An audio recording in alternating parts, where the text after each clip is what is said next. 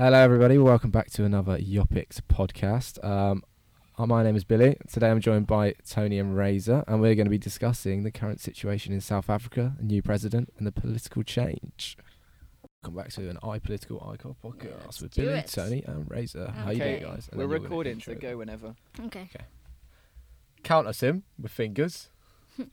Five, four.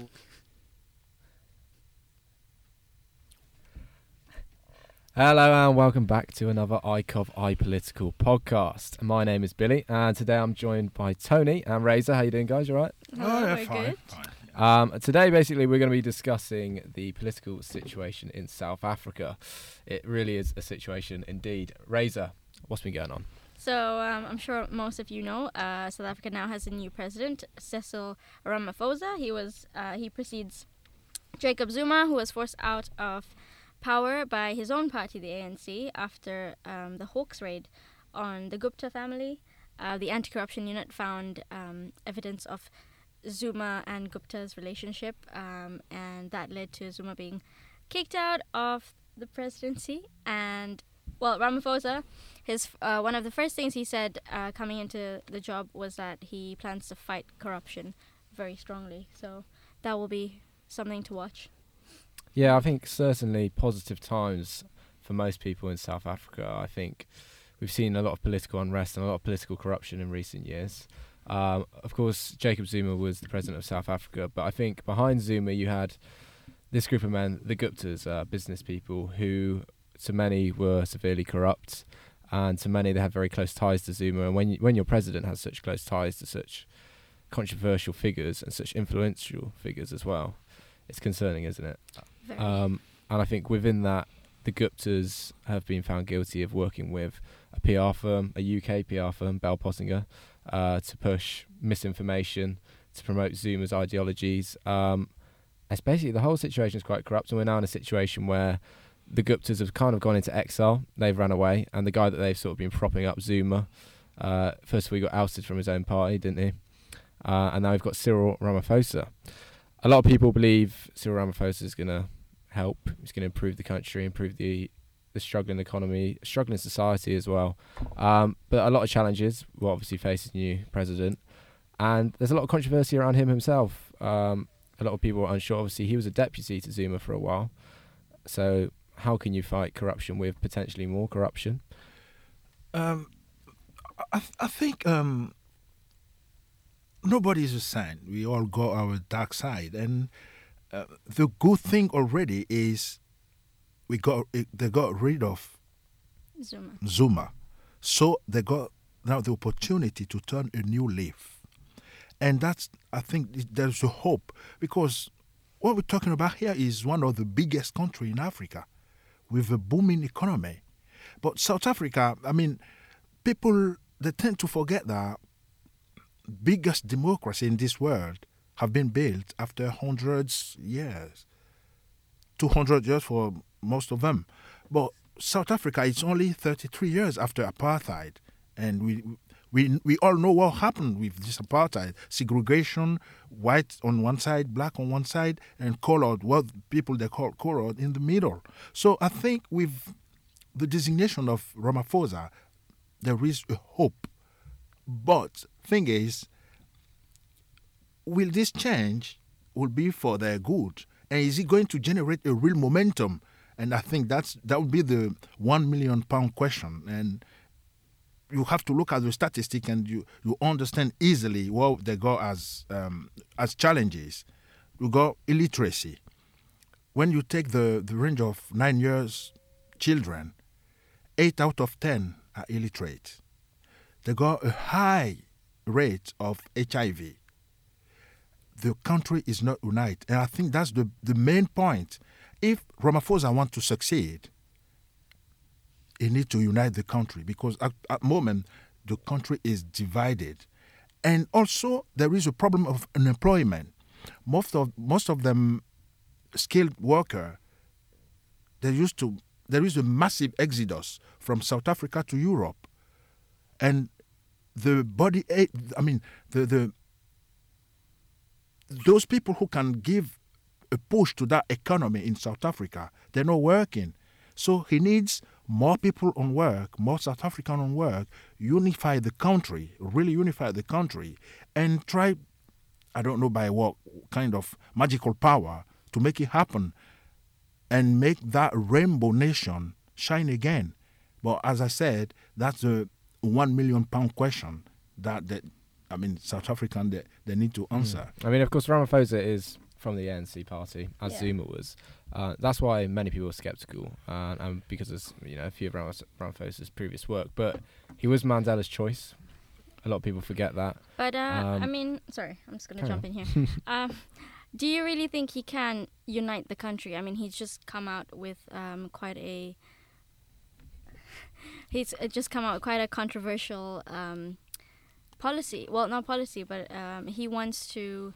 Uh, well, he's come out saying the expropriation of land without compensation is envisaged as one of the measures that we will use to accelerate redistribution of land to black South Africans.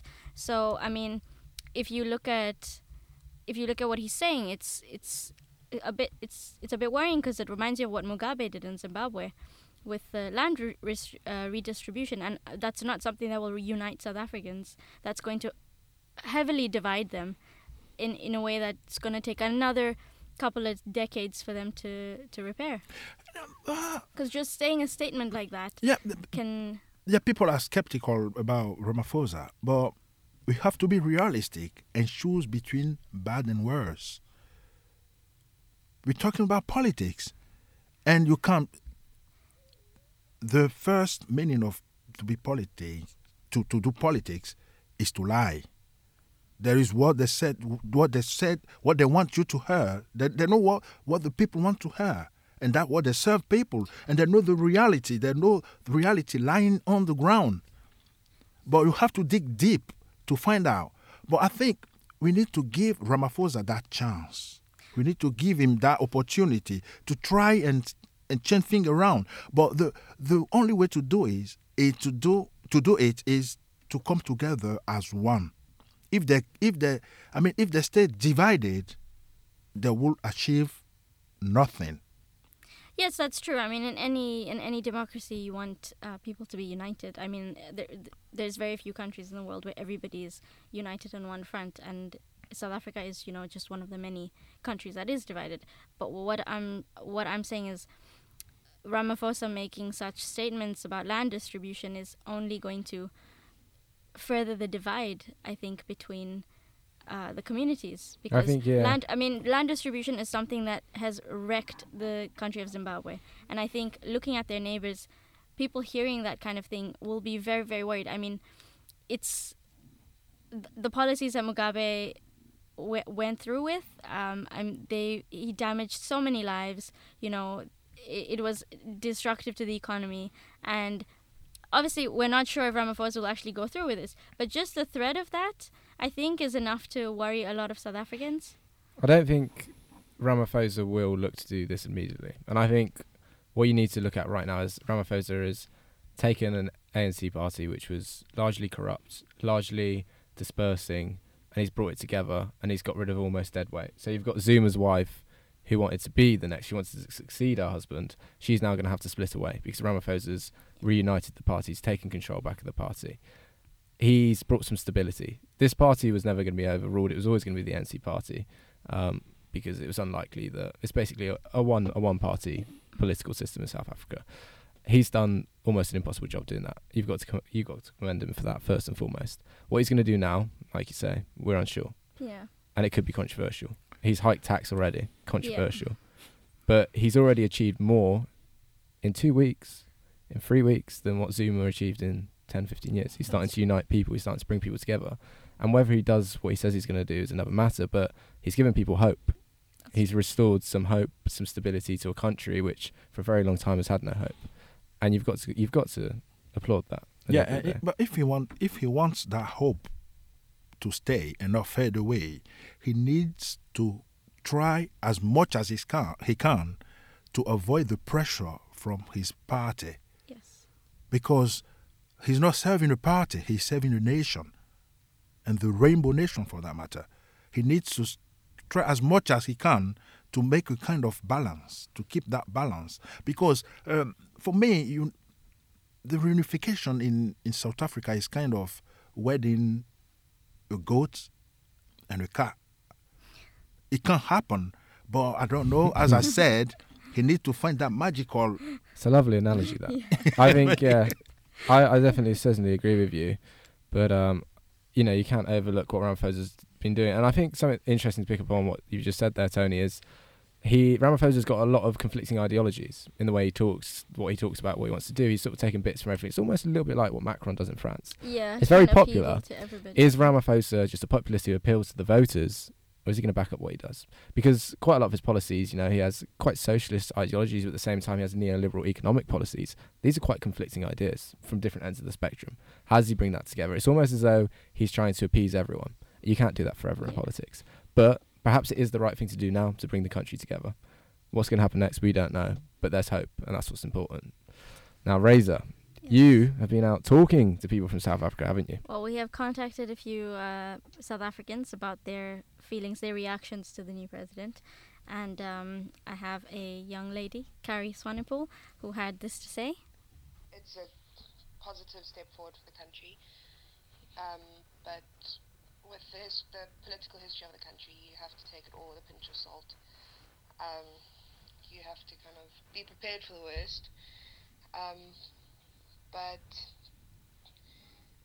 the comment, commentary of his personal life against him is, is what kind of sets it on a sour note. Because Zuma does have a lot of supporters. I'm not one of them, but um, yeah, um, it's not really been much change among the people. Like it's not spoken about. You don't hear it often. Um, you hear it in the morning radio and the news, and but it's not. It hasn't had an effect that I think we all thought it would. So, um, but yeah, personally, I believe it is a positive step forward for our country. It's not going to it can't harm us more than it than the damage that's already been done. If that makes sense. Like it I think, yeah, very, very interesting. Yeah, she said there. it all, innit? Yeah. We there's been this positive change, yeah. good change, but now it's time to sit and see what happens. It's time to see whether Ramaphosa can back up his words. He can bring a society together. He can improve an economy that needs improving desperately. He can sort out these land issues, and he can just make a harmonious country. Um, and South Africa needs that. Absolutely, absolutely. Yeah, and I think definitely he no need for an Einsteinian wisdom to point out that there, there, there are some key areas that need to be addressed. As I said earlier on, more South African in work. The country can only succeed in work. Then better school education for most black people. Then we got better and adequate infrastructure to boost a faster economic growth. Then you have fight corruption, as you said. The country is corrupted. So this corruption is undermining state services. And the last point I've pointed out is build, build a, a united South Africa from a nation with a divided society. Very wise words. That- That's what I think. But I, I think if we if we were to look at South Africa trying to be more of a democratic country, we also have the issue of the ANC being the only the leading party, and I think if South Africa wants to move forward as a democracy, um, you know, there should be more opposition, more stronger opposition as well, because you can't just have one party ruling. Yeah, but you don't country for oppose so for, for, for the sake of opposing. No, if, uh, if the person ruling is doing good, wh- what am Yes, going to oppose to? have they the, the been people doing ruling good? have not That's been doing good. uh, I think that's the problem we have here. I've certainly, you know, it, it basically is a one party Yeah. political state. But um, I think the NC, we've spoken about this before, is sort of built on a narrative, the narrative of the apartheid of, of Mandela, and it's going to be hard to get rid of that legacy. But um, we will sit and wait now. I think we've established the people of South Africa are happy. There's hope. It's been restored. But it's time to see what Ramaphosa is going to do. And I'm sure we will follow that up as and when changes happen, changes are made. Anyway, thank you everyone for listening. Obviously, there's a lot of uncertainty in South Africa right now, but more importantly, there's now hope. A new president. We will sit and wait and see what happens. We will follow that up on Yopics. Make sure you follow us on Twitter and Facebook and check out the website as well. Thank you for listening, guys. We will see you very soon.